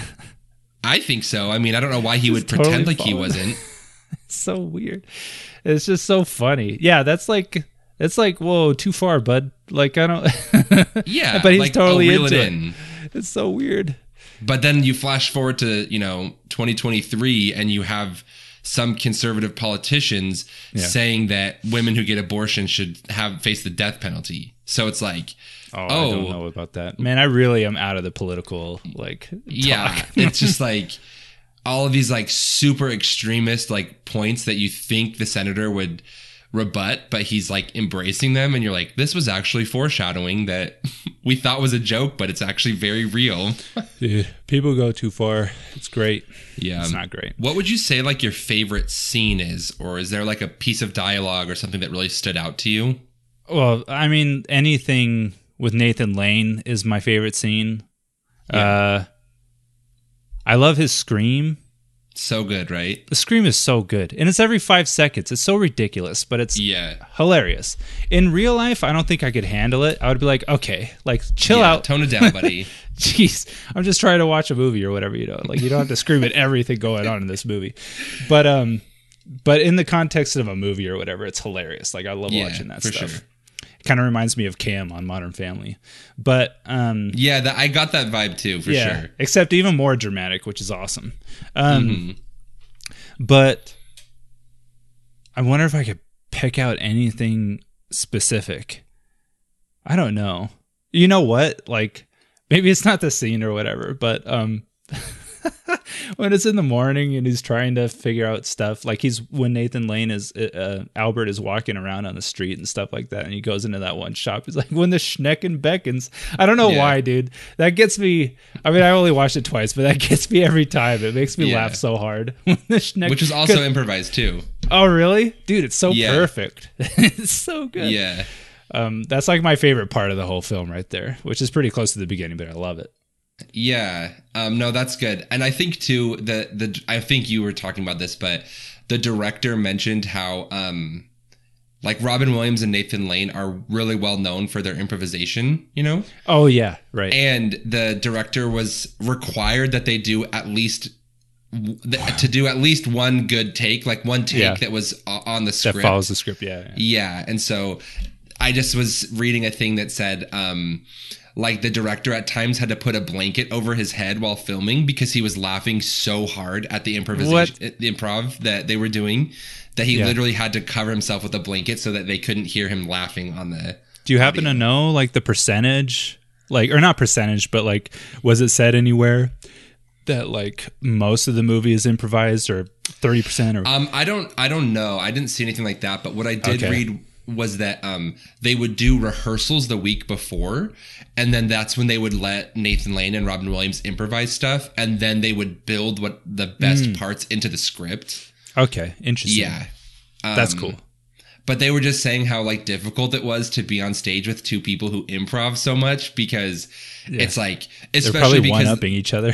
Yeah, and the writer wanted it to be like a play, but it's really hard to do when people are going off script, you know? So there's Hmm. kind of this battle between it being a really rehearsed play and it being just kind of this improvised exploration. right, Um, yeah. But yeah, I think there's like like I said, there's so much about this movie that I really loved and I feel like I could dive really deep into. But there was one scene, and it's such a minor scene, but it was really, really impactful to me. Mhm. Um, it's the scene when Albert walks into the bedroom and he's dressed in a tuxedo or a suit. Um, Yeah. and he's tr- trying his best to, you know, be masculine, to like be straight. Yeah. Um, and they're kind of impressed with him, but they're also like, this isn't really working. And then he sits down and he puts his leg up and he has pink socks. And yeah. uh, Armand is like, oh, but like, what about your socks? You know, like that's gonna sort of out you here. Yeah. And it's really sad because you can tell Albert is really trying and he wants to show up for Val in the way that Val needs him there. And he's really doing his best to sort of suppress who he is as a person. And then he says something like, oh, is this no good? Um, and he just, he says like, I just wanted a hint of color. And that just like really broke my heart because, um, I mean, you and I have talked about this, but like, as for me growing up in like a very conservative religious community, there were so many parts of myself that I was so afraid to show, and so many parts of myself I was so afraid to like accept and explore because I was afraid that I was going to let down all of Yeah. the people around me or like not meet expectations of my church or my family or my friends or whatever it was. Um, that that scene of him like really trying his best to suppress who he is but it not being good enough uh that like really touched me because i really related to that experience of like you are trying to hide this thing about yourself because you're trying to make yourself acceptable to the people around you the community you belong to but it's never enough. Um so i just i really like that scene. I thought it was really touching. And what makes it even more sad is like it's the two people in the world that he should be able to be completely himself in front of, and in Yeah, these moments. Exactly. he can't do any of that. and it's Yeah, really that- sad that you Yeah. go ahead. Well, yeah, that, that that was really sad, and it kind of, um, I don't even, I'm I'm really struggling right now. I should have thought about it a little bit more, but um, I don't think there's really much music going on in this. Like as far as like an actual score, I don't really think there's much music going on at all besides like the shows that are being put on and the different musical numbers and stuff like that. And I don't, if I can remember right, I don't think there's really any music playing in that scene or that shot as well, which makes you just really like, feel it yeah, feel it and really hang on to every single word because that's all you have, right? The facial expressions, you know, the mannerisms, the, um, yeah, just like the performance itself. That's what you're hanging on to to extract as Yeah. much art as you can out of, and uh, so you really feel the disappointment. I think in the way that he speaks and. Um, I don't know if there's disappointment in himself that he wasn't able to pull it off For or sure. whatever, or more think so. disappointment in um, in the two people in front of him that are telling him Yeah. to, you know, stop being himself, right? Yeah, I think it's a combination of all those things. Yeah. Like you said, you know, he's with the two people in the world he should be able to be himself with. Yeah. And there's this external force, you know, Senator Keeley, that is coming between them and it's not allowing him to be his true self, you know? And like, I very much related to that, you know? Like, I still have a really hard time, like, with my wife, like, being authentic and sharing parts of myself because there's a lot of like shame um that I am drawing upon because you know like that was kind of the emotional space that I grew up in. And it wasn't that the culture in my community, my background, my family wanted me to feel that way, but there were just external forces that sort of made it me feel like I could never be my authentic self and it was something to be ashamed of. And so I just thought his performance was really, really powerful in that scene. You know what um, that made me think of is the fact that I mean, as boring as it was, the Keeleys, you know, drive over to South Beach, the Purple Mountains, or whatever the hell. Um, he said that like five thousand times in that whole speech, anyway.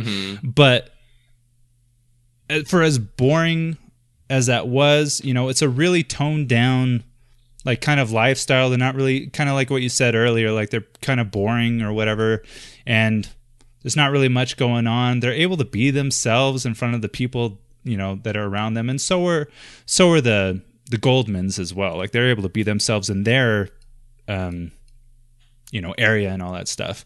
But like they have to really try hard to not be themselves in front of the Keeleys. And they go through so much to try to change their house themselves trying to tone everything down. They're going through a lot to try to put on these performances in a way. And um and when they should be able to like relax and chill, they're still there for the Keeleys because when the Keeleys realize that there's people outside waiting for them, all of a sudden everything's about them still or whatever. You know, we got to mm-hmm. get you guys out there. We don't want to ruin, you know, your image, blah blah blah. And you could probably, you know, you could probably pull away from that. You know, the Goldmans are really selfless. You know, For like they've just been through a lot. You know, they went through a lot. They had to compromise a lot um, for you know the past couple of days, the, that night, and and yet you know they're still there. They're still able to get out of their views. They could have argued with them. They could have been really angry. They could have Kicked thrown a them lot at them. They could have kicked them out. It's their house. They could do whatever they want, right? Mm-hmm. And yet they they provided them a place of shelter until they Yeah. could figure out a plan. They got them out and um in to the Keeleys an unconventional way, right? And Yeah. to to to protect their image and and so it just shows a lot about the the Goldmans and just really like for how selfless they are and it really solidifies how selfish the Keeleys are especially Yeah. you know they're in someone else's house and they're not They're not, they're not exactly yeah they're not really great guests right because the Yeah. the people have to walk on eggshells the whole time and that's not fun That yeah. a- As someone who has moved in both queer communities and religious conservative communities, this isn't true for all of those different types of communities, but Yeah. I have always felt much more at peace and welcomed and safe in queer and queer coded spaces than religious conservative ones for the most part, you know? Like because there is this sense of community and camaraderie in those queer spaces and in the religious one it's very like we have to be focused on our image and it doesn't matter what's happening behind closed doors. We just have to like look a certain way you know? And i think to your point there's that scene when Senator Keeley confronts confronts his daughter and she says like I want to get married to these people to this man, you know, and um the dad goes on this rant about like oh you've like this is doing so much harm like this is so bad. And then he says how many lives do you have to ruin for you to get married? But the only lives he listed were his own. Yeah right. He talked about how it would ruin his political career and how it would look so bad after this scandal with his co-founder and like it, to your point he's so selfish like he Yeah. sees his daughter expressing a need and all he can think about is his himself and his image and like that's really fucked up and you see this Armand this loving father who's literally changing everything about his life so that his son can be happy Yeah. and then you have the Senator Keeley, who at the time and even now, a lot of people would say, oh, he's the family man. You know, this gay dad is like the degenerate one. But you see here that the Armand is being so much more of a loving parent than Senator Keeley is or ever was to his daughter because it's always been about Senator Keeley. He's always put his daughter after him. I think something really um, important is to look at the other side um, in a lot of different cases. Like, no matter what side you're on or whatever, it's always important to look at the other side because um, especially for the '90s and and even later than that or whatever, it isn't out of the ordinary to ask, you know, like uh, queer people to basically suppress who they are.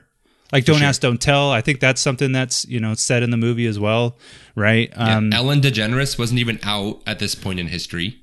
you know what? Even for this movie, I think I saw that um, Nathan Lane Nathan wasn't Lane even out. He yeah. wasn't out publicly either. Yeah. And so it's not like this scenario is like makes sense for a movie. It's like, oh, you know what I mean? Like this it's a it's a scenario that you could imagine or whatever and you wouldn't Yeah, think twice sure. about. But would you ever see a movie where straight a straight, you know, couple or whatever has has to pretend to be gay in order Mm-hmm. to impress another gay couple or something, you know? You wouldn't see Yeah. that. You don't see that, right? That doesn't make any Mhm. Right like that doesn't make Yeah. any sense quote unquote right Yeah, my wife made the same comment. It was like, Yeah. she was like, why does the gay couple have to change everything about themselves? Why doesn't Senator Keeley have to change? I mean, Sure. the answer is because Senator Keeley holds, holds all of the cultural power, right? He's the quote unquote norm. He's the mainstream lifestyle. yeah But it's true. It's like, uh, queer people and so many people of marginalized identities and groups have to constantly support uh, suppress who they are to appease this larger structure as you like to say my favorite word is. Yeah the societal Yeah. structure. Um but um yeah oh go ahead. yeah. Well yeah i just i i totally agree. And i think this movie does a fantastic job at conveying that um for sure. Yeah for sure Yeah, going back to your point about Nathan Lane not being out publicly, I don't know if you saw this, and it's really funny because I actually saw this TikTok video like a month ago before we watched this or even like chose to watch it. But um, it it it was the scene Nathan Lane refers to this this moment um in the interview that I was telling you about that he did recently. But um, I don't know if you saw this the Oprah interview. So Nathan Lane and Robin Williams went on Oprah to promote this movie. And Nathan Lane wasn't out publicly yet. And he was really, really stressed out about going on to Oprah because he was afraid that he was going to essentially be asked in some way if he's gay. And he wasn't, he wasn't ready to be out publicly. So Oprah asks him a question that's essentially like, "Oh, in this movie you play like a really uh, feminine, flamboyant character. Um, are you afraid that people are gonna? That's what people are gonna see you as."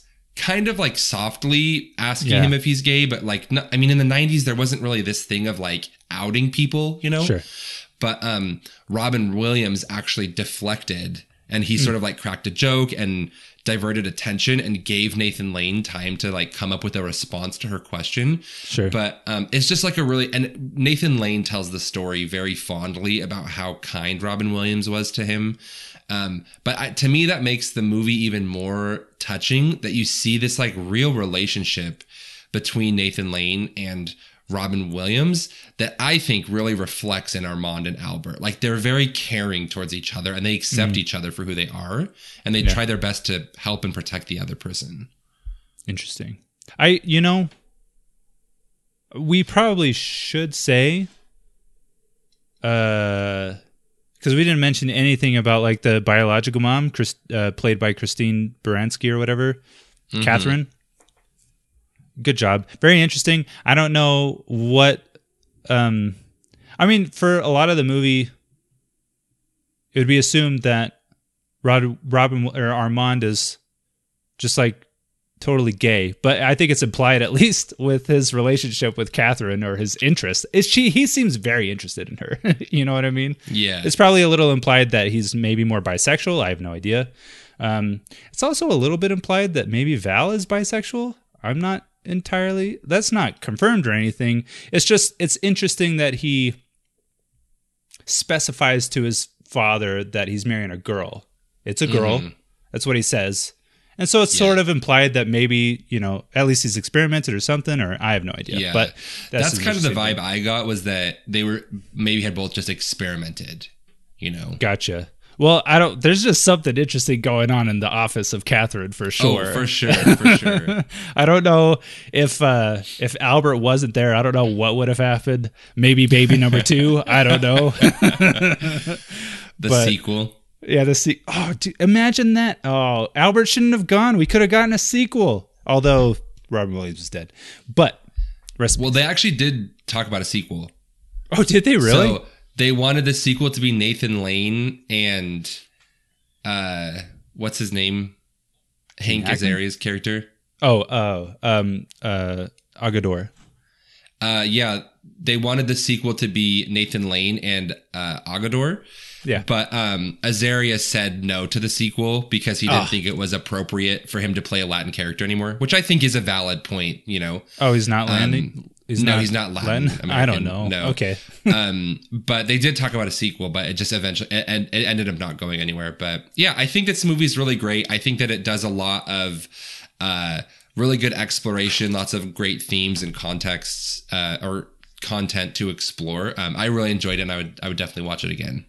For sure. No, I agree. It's I can't remember I did see something. There's like some other director or something. I don't know who it was that anytime anytime they see this movie on in the background, they will always watch it from start to finish Yeah. or whatever. Um I love that, that. that might be the same for me. At least for a while. I don't know if it would get old or anything like that, but Yeah, um, very good movie, very fun. A little, a little bit of I don't, a little bit of um, for at least for me, not quite knowing what they wanted to go for as far as like the tone, um, or just like really abrupt. I don't know. Then again, you don't want to make light of it. I don't know. It's just odd. I, I don't know. I don't know how to what to make of it or whatever. I think it's a a solid seven point five out of ten. That's probably what I'd say. seven point five. Yeah, I think there's room for improvement for sure. Okay, Because again, like I would like to see that transition, you know, of getting to the marriage. I think that would be yeah, nice to see. Um, we probably could have cut out one of the pre, uh, practice walks, uh, a ma- man walk, manly walk. yeah. Probably could have cut out one of Well, you're wrong, but you're allowed to have that opinion. What do you think? Is it ten out of ten? No, I would say like I would give it like an eight point five. Oh, maybe. Mm-hmm. It's a good movie though. I like it. I enjoy it. Yeah, it's good. I enjoyed it. It's better than a simple favor, that's for sure. Jeez.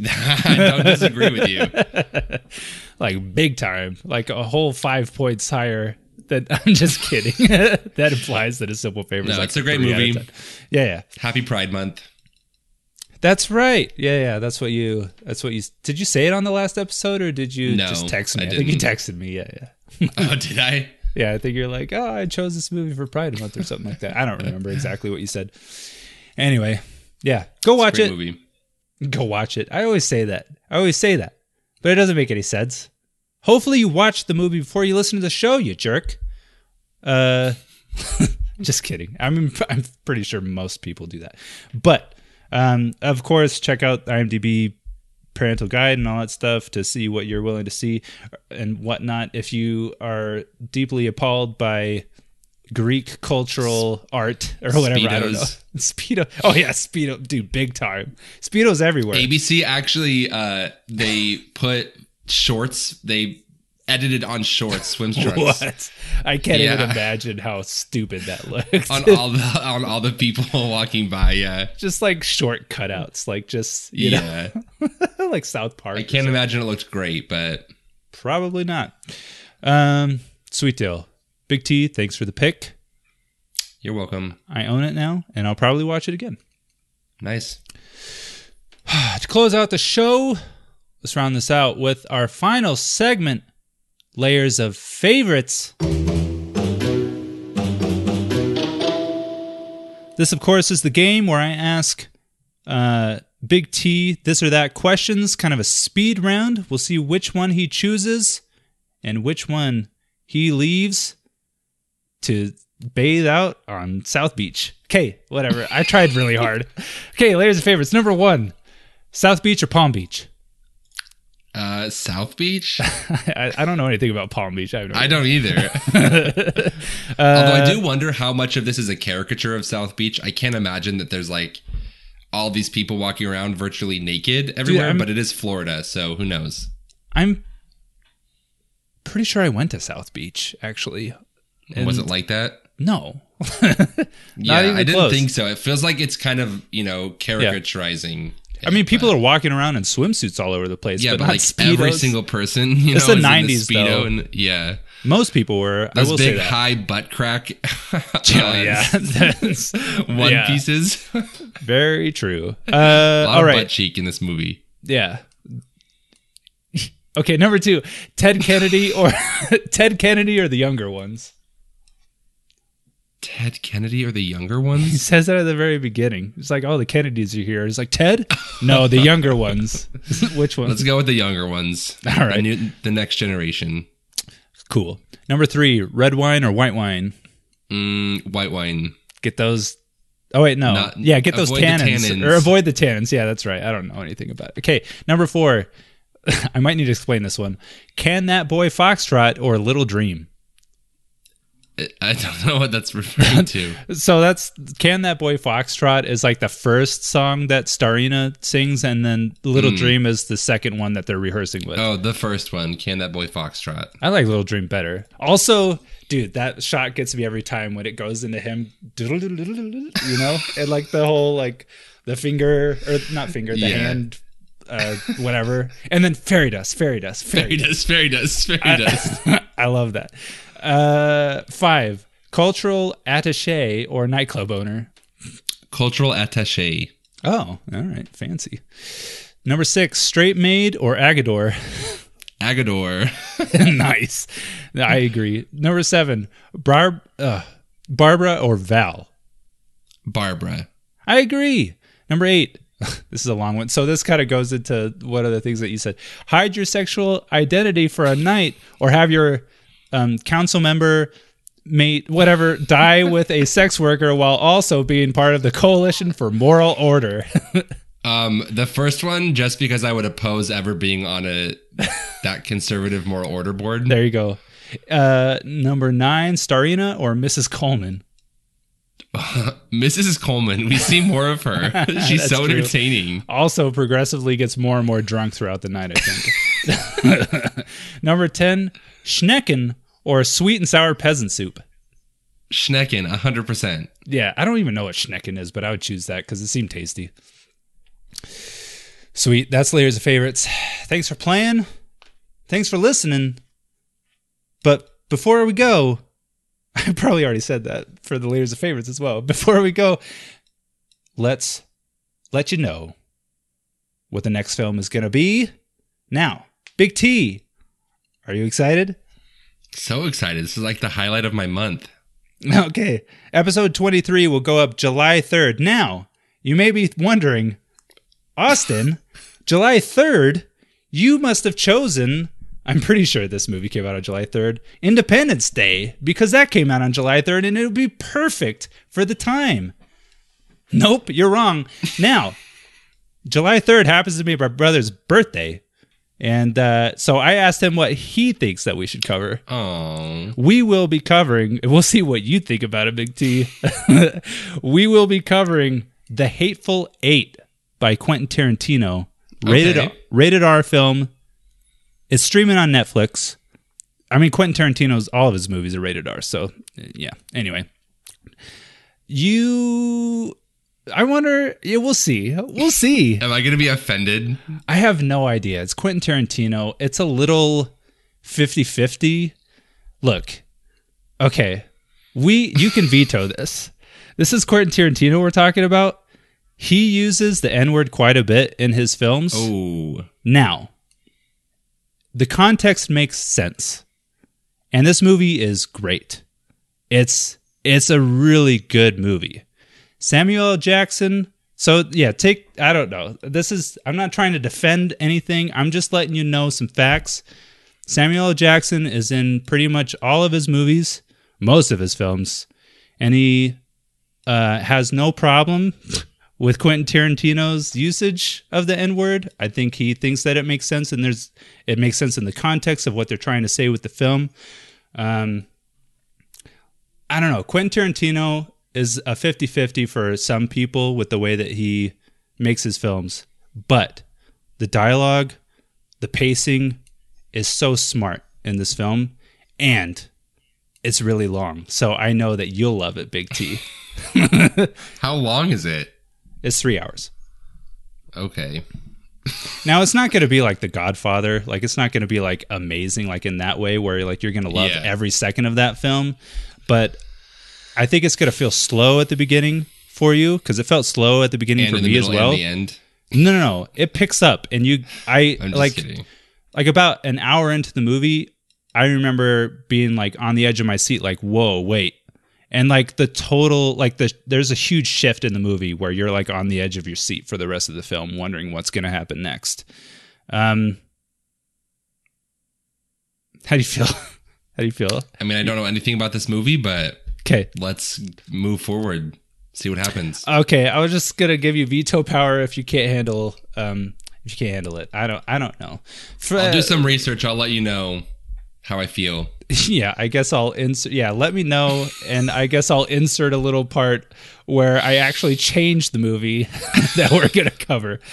I don't think there's a problem. That's me personally. I know other people have problems with it. So obviously, as the co-host of the show, I'd like you to have the power to say no if you can't handle it. If we ask the if we ask the audience to check out the IMDb parental guide, um, to see what they're comfortable with and what they're not comfortable with, then I feel like I should probably ask you the same. And I if you're uncomfortable with it, we can veto it, and I will somehow figure out how to splice something in to change the movie. Yeah. But you have a few uh, days. You can record yourself, and I'll, this is what I'll say. I'll go, awesome. I'm so excited to watch that. Yeah. All There right. So that's the movie we're going to be covering. Get ready. It's going to be the best. And uh, look forward to it. Again, it'll be episode 23 coming up July 3rd, otherwise known as my brother's birthday. Um, and uh, we love you. We care about you. Thanks for sharing the show again. We appreciate it. We are getting record downloads and stuff like that, which is super cool. And uh, it's awesome. It's really fun. And we will see you guys July 3rd. Bye bye. Bye.